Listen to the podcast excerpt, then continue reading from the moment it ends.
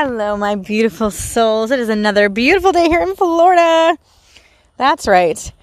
Nice 70 degrees today. The birds are chirping, sun is shining. Just a nice, beautiful day.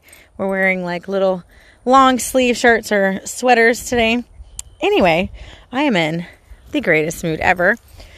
So, remember how I was telling you guys that I got some really bad news from my doctor and possibly be a chronic illness that I have and didn't really want to discuss it too much because it was like kind of crazy.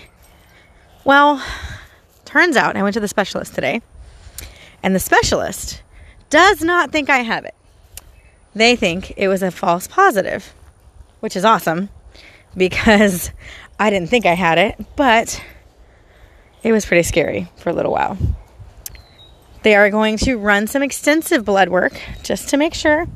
But he said and all of the patients that he's seen with this chronic illness, he's never seen one as healthy and with no sim- symptoms as me. So, whew, made me feel a lot better.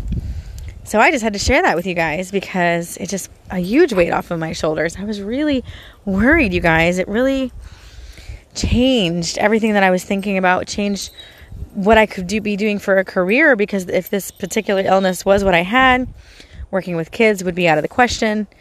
So, not that it's contagious, but just that it would be too much for me because um, I would get sick easily. But anyway, thankfully, I don't think I do. So, I have to say, that's pretty exciting. Just wanted to share that with you. Just a little quick update on my health.